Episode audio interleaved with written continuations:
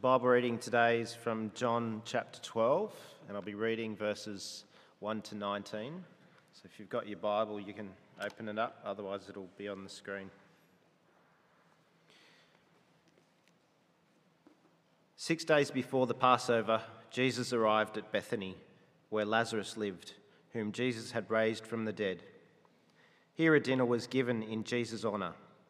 Martha served, while Lazarus was among those reclining at the table with him. Then Mary took about a pint of pure nard, an expensive perfume. She poured it on Jesus' feet and wiped his feet with her hair. And the house was filled with the fragrance of the perfume. But one of the disciples, Judas, uh, Judas Iscariot, who was later to betray him, objected. Why wasn't this perfume sold and the money given to the poor? It was worth a year's wages. He did not say this because he cared about the poor, but because he was a thief, as keeper of the money bag. He used to help himself to what was put into it. Leave her alone, Jesus replied. It was intended that she should save this perfume for the day of my burial. You will always have the poor among you, but you will not always have me. Meanwhile, a large crowd of Jews found out that Jesus was there and came, not only because of him, but also to see Lazarus, whom he had raised from the dead. So the chief priests made plans to kill Lazarus as well, for on account of him, many of the Jews were going over to Jesus and putting their faith in him. The next day, the great crowd the next day, the great crowd that had come for the feast heard that Jesus was on his way to Jerusalem. They took palm branches and went out to meet him, shouting, Hosanna! Blessed is he who comes in the name of the Lord. Blessed is the King of Israel. Jesus found a young donkey and sat upon it, as it is written Do not be afraid, O daughter of Zion. See, your king is coming, seated on a donkey's colt. At first, his disciples did not understand all this. Only after Jesus was glorified did they realize that these things had, had been written about him and that they had been done and that they had done these things to him. Now the crowd that was with him, whom he called Lazarus from the tomb and raised him from the dead, continued to spread the word. Many people, because they had heard that he had given this miraculous sign, went out to meet him so the Pharisees said to one another, See, this is getting us nowhere. Look how the world has gone after him. Well, keep your Bibles open there. It's a familiar story. How many people are familiar with both of those accounts? How many people actually knew that one came straight after the other? Okay, I confess I read on too and I thought, oh, okay, that was then. Isn't it great going through the scriptures, I think, uh, together and, and systematically like this so that we actually get the flow uh, for how the gospel writers were wanting so um, urgently for us to understand who Jesus was and who he now is and who he will continue to be so that we might believe in him and have salvation. And uh, this morning, the theme is kind of on, on worship, I think. Uh, it's on worship. And when we gather every Sunday morning like this, you may, we may, you may have heard it, you may have said it, probably heard me say it. Um, we often describe it as our time of worship. We're meeting on Sunday for worship, or we're, we're gathering for worship practice, or, we're, or whatever it is that we're, we're doing, which of course is, we know is not quite right. It's not the entire picture, because all of our lives is actually worship, every area of our life um, our response to what God has done for us, to what we know about Him, what we um, have heard uh, that He does and that He continues to do and has done in Christ on our behalf. And so this morning's um, account from John's Gospel shows us some different motivations around worship, the worship of Jesus. Uh, we see in this particular house, the house of Simon, we're told, uh, three people Mary, Martha, and their brother Lazarus, and they're all giving honour in various ways. They're all worshipping Jesus. And the second part of our reading, uh, the story of, uh, is kind of more an account of, of the crowds worshipping Jesus. Um, and that's what we're going to be looking at as well. Um, so, just to recap, uh, it hasn't been long since Jesus has raised Lazarus from the dead. You remember Evan preached on this two Sundays ago, uh, and the resurrection of Lazarus was, as we remember, the seventh sign or miracle that John uh, decides to record of the many, uh, almost countless signs that Jesus actually performed, uh, but the seventh of uh, the miraculous sign in his gospel. And um, uh, this is by far the greatest, wouldn't you say? He's been building up to all these different signs, healing people, um, the lame man, making the blind man see, um, changing the water to wine. This isn't in order, but uh, you know the, the seven of them that we've been looking at over months now. This is by far the greatest. Literally, a dead man brought back to life. And well and truly dead, too, which is part of Jesus' plan. Waiting for him to die, his friend, and be completely dead. Why? So that he might raise him from the dead and point to whose? To point to his own resurrection life that is soon to come. So, no doubt, this has caused quite a stir. It's kind of like the, um, the peak. And right now in John's Gospel, things start to take a turn uh, from the end of chapter 12 onwards. In fact, the whole we're about halfway through the gospel. This whole first half has kind of summarized the three years of Jesus' public ministry, uh, not from his birth, but from uh, when he uh, was baptized and was um, officially commissioned, if you like, or um, uh, embarked on the mission God had sent him for, right up until his death. The second, the second part slows right down, and it's almost the second half of John is basically what's happened in about a week between this point and his death uh, and then subsequent resurrection.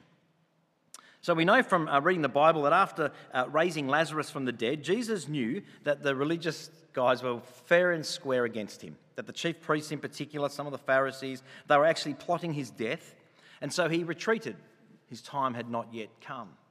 And he retreated to the city of Ephraim, a city near the wilderness. Jesus often does this, and it's a good thing to do.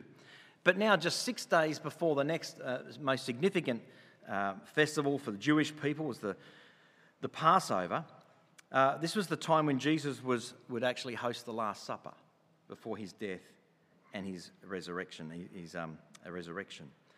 And for some strange reason, to those who would understand the heat that he's getting from the religious leader, Jesus returns to Bethany.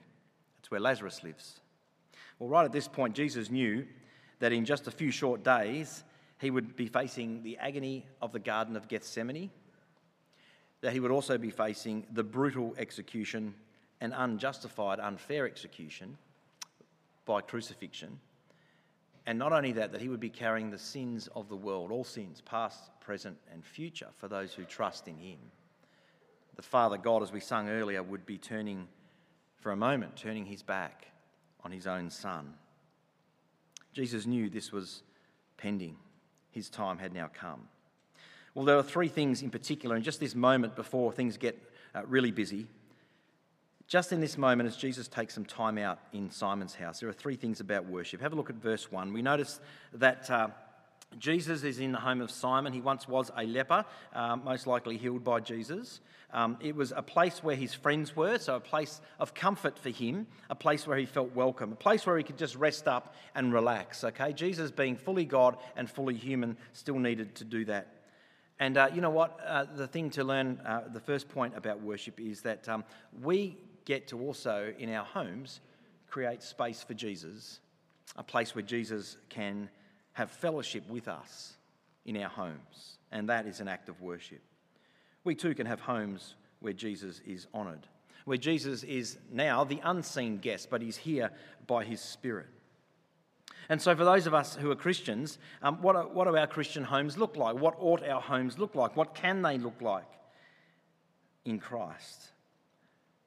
Well, it means making him Lord of our home life. It means acknowledging that he is Lord of our homes, that um, not us as parents, or the male parent in particular, um, or uh, not the children. They're not Lord of the house. That's right, mums and dads. The children are not Lord of the home. Um, Jesus is Lord of the home, despite how it can feel. It, means that our homes are a place where Jesus uh, can participate with us, that Jesus has space. I know some people really take this to the extreme, and it's, I haven't done it, but I can understand it. Um, that they'll actually leave a, an empty seat at the dinner table uh, particularly when the kids are young, just as a reminder that Jesus uh, is here, that in our home, Jesus is Lord and he will have room in this space. We're mindful of him. Um, as husbands and wives, what does it mean to worship Jesus in our homes? Well, it means that we love each other in the way the Bible has instructed us, laying down our lives uh, for our spouse, um, submitting to one another in harmony as uh, equal helpers that God has called and given different roles to and different tasks in the home, and to do so uh, out of honouring for Christ. That means, as parents, that we will actually intentionally speak about Jesus in our home, that we won't leave it to the experts on Sunday, um, that we won't leave it to our school that's a Christian school, that we won't leave it to our um, TBC Kingdom kids alone, but that we ourselves will speak about Jesus, that our kids will hear us understanding Jesus and see that he is actually a person that has pride of place, that he's worthy of honour and worship in our homes. Well, I wonder how many of us do that in our homes. Uh, I know we do to varying degrees, and we often need encouragement. And I trust this serves as that for you parents that are here this morning. This ought to be an encouragement, perhaps an opportunity to realign, to refocus. For Melissa and I, we're on the tail end of uh, any uh, kind of influence, what little influence we have left, we like to delude ourselves with. Um, but uh, for many of you, you're in the thick of it right now, and others, perhaps you've just started out in your homes. This is an opportunity. It's never too late to start, to honour Jesus in our homes. Well, secondly, we can learn to worship Jesus from the heart. Have a look at verses 2 and 3. We find three different people uh, basically worshipping Jesus in different ways uh, Martha, Lazarus, and Mary. It's interesting to note that each one of these followers of Jesus um, had, had a different passion, they have a different disposition. And so they worship Jesus differently. I don't know about you, but I was raised hearing this story. Um, basically, there was only one person here that was actually worshipping Jesus, and it was who? Martha. Sorry, it was Mary. it wasn't Martha, was it? Martha, Martha, Martha. Um, uh, I, I got to say, I think we're missing the point there. I really do. Think about it. Let's look at Martha to begin with. Dinner's made in honour of Jesus, and who's making it? Martha. She's dedicated herself to making this meal and she's serving it. Um, in Luke's account of this same story in Luke chapter 10, uh, we do find this picture of Martha where we get that from that she's this kind of um, nervous, busy sort of person, uh, distracted by all the things that need to be done and all the tasks, and, and, uh, you know, and these beautifully wonderful examples of uh, Mary who's sitting humbly at the feet of Jesus is what we should aspire to. That's not the case at all. Um, Mary is not just a worried housekeeper. Martha's not just a worried housekeeper. she has welcomed the guest of honour and she wants everything to be perfect. That's her love language. You know, in modern uh, psychology, perhaps if, uh, if she got to read that book um, about the five love languages, what would be hers? Acts of service. That's what Mary's doing. She's worshipping Jesus. She knows how important he is. She knows this joyful moment that's come into their lives where he's just come to just to hang out and catch his breath. Um, and so she's worshipping him the best way she knows how to. This is a valid expression of love and devotion to Jesus. Well, what about Lazarus? I don't know about you, but I also was raised, it's a sort of, maybe I started thinking this myself, knowing my own heart, but Lazarus can be seen as perhaps a little lazy. He's just sitting back, just reclining, it says here, at the table with Jesus. It would be easy to read something negative here and think that that's what Lazarus is doing. And you could justify it, could say, well, he was dead only recently, you know, and he's sort of come back, and it's like, hey, Jesus brought me back. Like, I think I'm pretty important as well. I'm just going to recline with him. But that's not necessarily the case. It's certainly what John, not what John is saying either. There is a specific reason why the passage tells us that Lazarus was one of those reclining at the table with Jesus. Martha wanted to serve Jesus, Lazarus wanted to enjoy his company, sit with his friend. Remember, Jesus wept at Lazarus' death. He knew full well what it means to lose a friend. I hope you hear in this that there's nothing wrong with simply enjoying being in the presence of God. Reclining with Jesus is not wasting time, it's not being lazy. There are times and places where we're to be still and know that He is God. In fact, resting in God is what it means to live as Sabbath people. It's not limited to a day any longer, it is in Christ, the Lord of the Sabbath. And that's what, we, that's what we're called to do. We, we get to Sabbath with God in our lives regularly. But have a look, uh, then look at uh, verse 3. We find the story of Mary and what Mary's doing. And this is a beautifully unique expression of worship of God, of Jesus. She's the sister of Martha and Lazarus, and she was moved with this overwhelming sense of emotion and love and passion for her Lord Jesus. She wanted to demonstrate this in a more dramatic and meaningful way, and that's what she did. But in all three of these friends, maybe you can identify in how you worship Jesus. And with all three of them, they enjoyed spending time with him in Simon's house. Martha and Lazarus both loved Jesus, and for them, their response to him was perfectly normal. But the passage shows us that in Mary's case, this led her uh, to an act that went way beyond what others had done. Mary takes this 12 ounce jar of refined perfume or ointment. Uh, it's been made from a plant which grows, I believe, only in India. It's called uh, the, the essence of nard. And we read that she anointed, she poured the whole lot out upon Jesus' feet. And, and then she let her hair hang down and she took her hair and she wiped Jesus' feet with it. This is just a, a, a lavish act of worship. And, think about the perfume just fills uh, the entire house, the, the, the odor, the smell of this beautiful, expensive uh, ointment. Notice a couple of things about what Mary did in worshipping. First of all, uh, she gave her best to Jesus. You know, that perfume was really valuable. It was about, uh, it was 300 denarii, and basically earned one denarii a day for the average worker. So it's nearly a year's income, nearly a year's wages. And verse 7 tells us that she'd been keeping it for a day uh, that, to, to honour Jesus, knowing that his time would come too. It's very interesting what's going on in Mary's heart. I think she has some insights into what's actually happening. She's very much aware of the significance of this moment and what Jesus is about to face out of all the disciples. And she'd saved this to embalm him, to honour him once he had died. And yet here she is, in the moment, pouring it out with total abandon, the most valuable possession she owned. I don't know about you, but this really makes me pause and consider what do I sacrifice? what do I pour out that is most valuable to me in a loving act of worship for Jesus? How much are you and I prepared to give up, to sacrifice out of our devotion to Him. Well, most clearly, Jesus tells us that if we love Him, of course, we will what? We will keep His commands. We will love God and we will love others. Uh, Jesus also goes on and says that greater love has no one than this, that they lay down their life uh, for their friends. That's to give their very life, the most valuable thing to all of us, let's be honest. Um, and that's exactly what Jesus did for us. He gave his own life. He sacrificed himself, poured out his all for us. And so, worshipping Jesus from the heart will mean giving him the best that we have. The second thing Mary did is she humbled herself in worship before Jesus. She completely humbled herself. This is a humiliating act, a self humiliating act, make no mistake. She worshipped Jesus in such a way that she held nothing back, um, and that in itself is humility.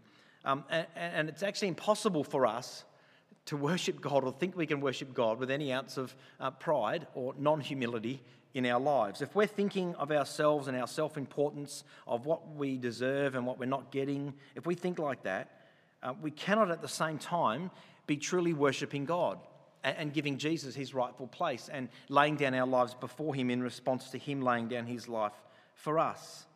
Uh, you remember John the Baptist at the peak of his ministry his public ministry from earlier on in John's gospel. Uh, you know, he's got all these followers just flocking to him in preparation for the coming Messiah. And what does he say when Jesus turns up? He, he, he fades away into obscurity and he says in John 3, verse 30, Jesus must increase while I must decrease. That's a statement of humility. It wasn't much longer after that that John the Baptist was beheaded. And that's the last we hear of him. Mary's act to pour out expensive perfume onto someone else's feet is one thing, right? But then to go and wipe it with her hair. You know, in Jesus' day, a woman's hair was her glory. Perhaps it still is in many uh, of our uh, cultures today as well.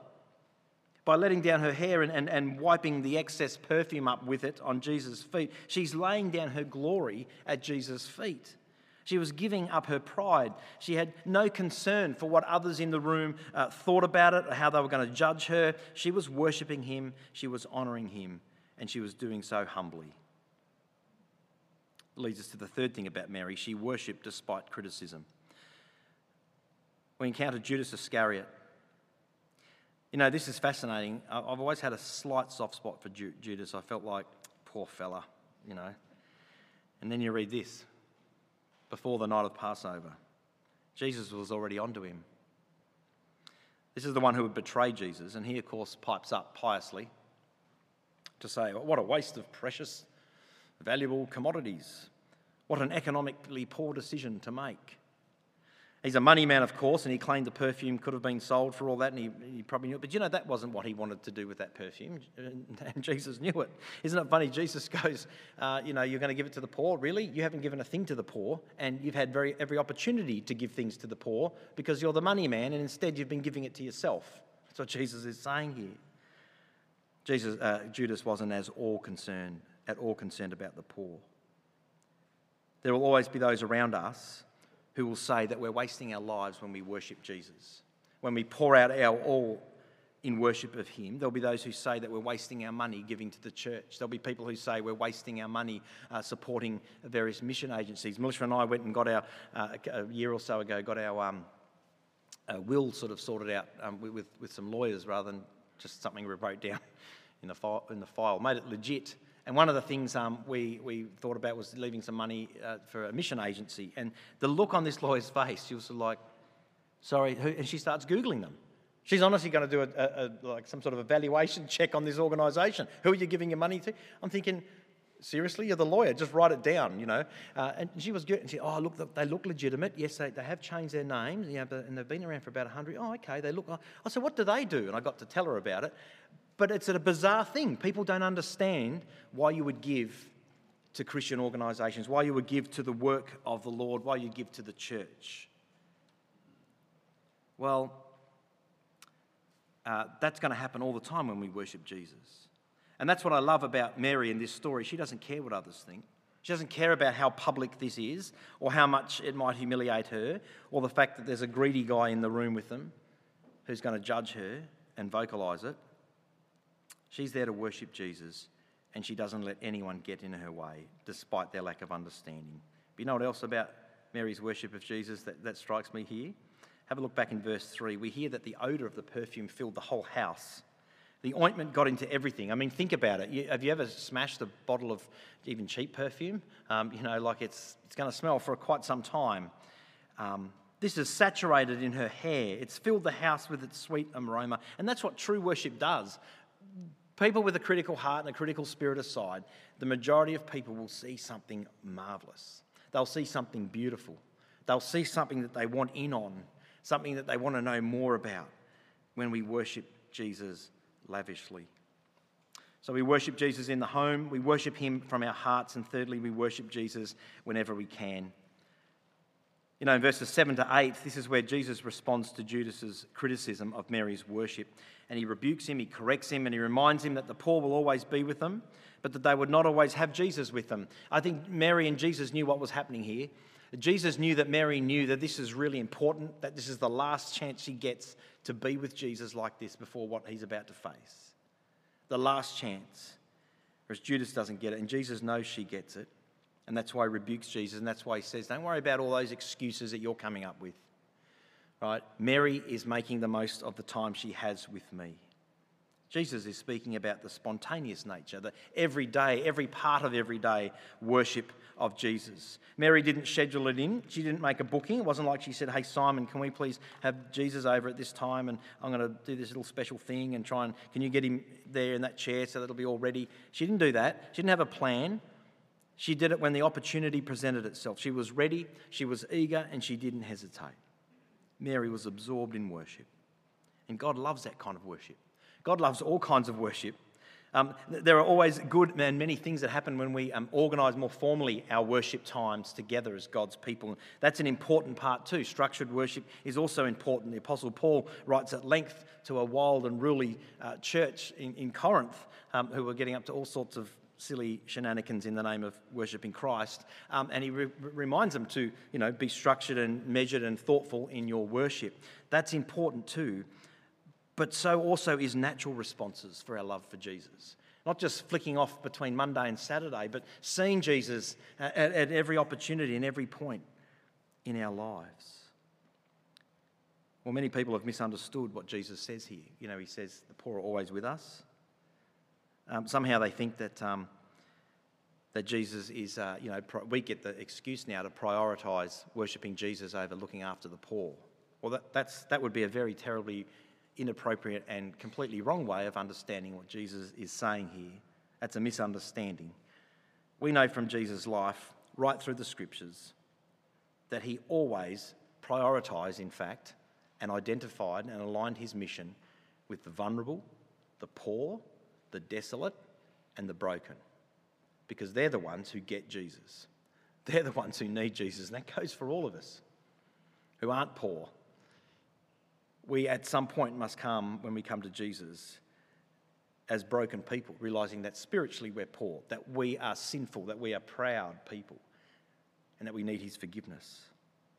So, what Jesus is saying here, he was always concerned for the poor. He's merely pointing out a simple reality when he says that in verse 8. He's saying, in this context, right now, in this moment, what Mary is doing is beautiful and it's profound. And the poor and all those other good things, they're always going to be there. Jesus knows the hearts of people, so he understands the greed of humanity. He understands that there will always be those who will be poor because of the greed of humanity. He understands that this isn't going to change anytime soon, even though he's come uh, to give his life for the sins of the world that create this kind of unjust environment. So he says, Yeah, sure, you've got plenty of time to do that. And in your case, Judas, what's stopping you, mate? You've even stolen money to be able to give away. No, what Jesus is saying that we must worship and serve him whenever we have the opportunity, in the present, despite the enormous need and urgency that's always around us. You see, Mary wouldn't always have this opportunity to anoint the Lord's feet with this perfumed oil. And so she had to do it when the opportunity presented. He wouldn't be with them for much longer. He'd be captured and he'd be led away. Well, there you have it three different kinds of worship by three of Jesus' closest friends Martha, Lazarus, and Mary. And they serve as examples to us of what it means to worship Jesus, to honour him and to praise Him. But you know, as we close this morning, did you notice that familiar account of the crowds a little bit later on, the next day, in fact? The crowds that gather to worship Jesus in public. Um, you know, when the song Hosanna came out, it was in the 90s, I think, early 90s maybe. Hosanna, Hosanna. You might know the words, you probably couldn't recognise the tune, but anyway, um, that chorus it came out. It, I don't know why, but it used to sit like it's great. I sing the praises, and that's what we do. But I used to think, you know what? I think that's the same crowd who less than a week later were also calling out, Crucify him, crucify him. Seriously, not all of them, but certainly a number of them. You know, this is the same crowd, and, and the scripture tells us here, John tells us, that they, the crowd swarmed because of what they had heard had happened to Lazarus. Here's someone whose final miracle, according to John, the greatest miracle was to raise someone from the dead. I've got to get me some of that. I, want, I need to see this. Oh, all hail the king. All hail the king. This is the one. And yet Jesus fulfills this great prophecy. He, he comes in in this majestic parade into Jerusalem, but he's on a donkey, right? A king ought to be on some kind of chariot. But he's on a donkey, which ought to have told those with ears to hear and eyes to see and hearts to understand that Jesus uh, is God's Messiah is going to be completely different to what the nation of Israel was expecting and who are still expecting. Completely different. Jesus rides in on a donkey. This is a prophecy from Zechariah. Praise God, blessings on the one who comes in the name of the Lord. Hail to the King of Israel. They're quoting scripture and they're praising and they're worshipping. For that moment, beautiful, sure, and wonderful. And Jesus doesn't rebuke anyone, he accepts it, he fulfills the scripture as he rides in on the donkey and he continues. But this is the same crowd who, at very least, they may not have been the ones screaming out, Crucify him, crucify him, but where were they six days later? Where were they? They were scurrying off like Peter and the other disciples. The only ones that actually stood by Jesus were the women, incidentally. Men all scurried off in fear to protect themselves. You know, for all the amazing things that Jesus is and does, most especially his death on the cross is the pinnacle what he did for us to redeem us so that we could know God as our Heavenly Father. And my prayer for us as a church, my prayer for myself as a father and a husband, is that we would worship God in our homes, that we would worship Him from our heart, whatever that looks like to you, however He's wired you and created you, and whatever passions He's given you.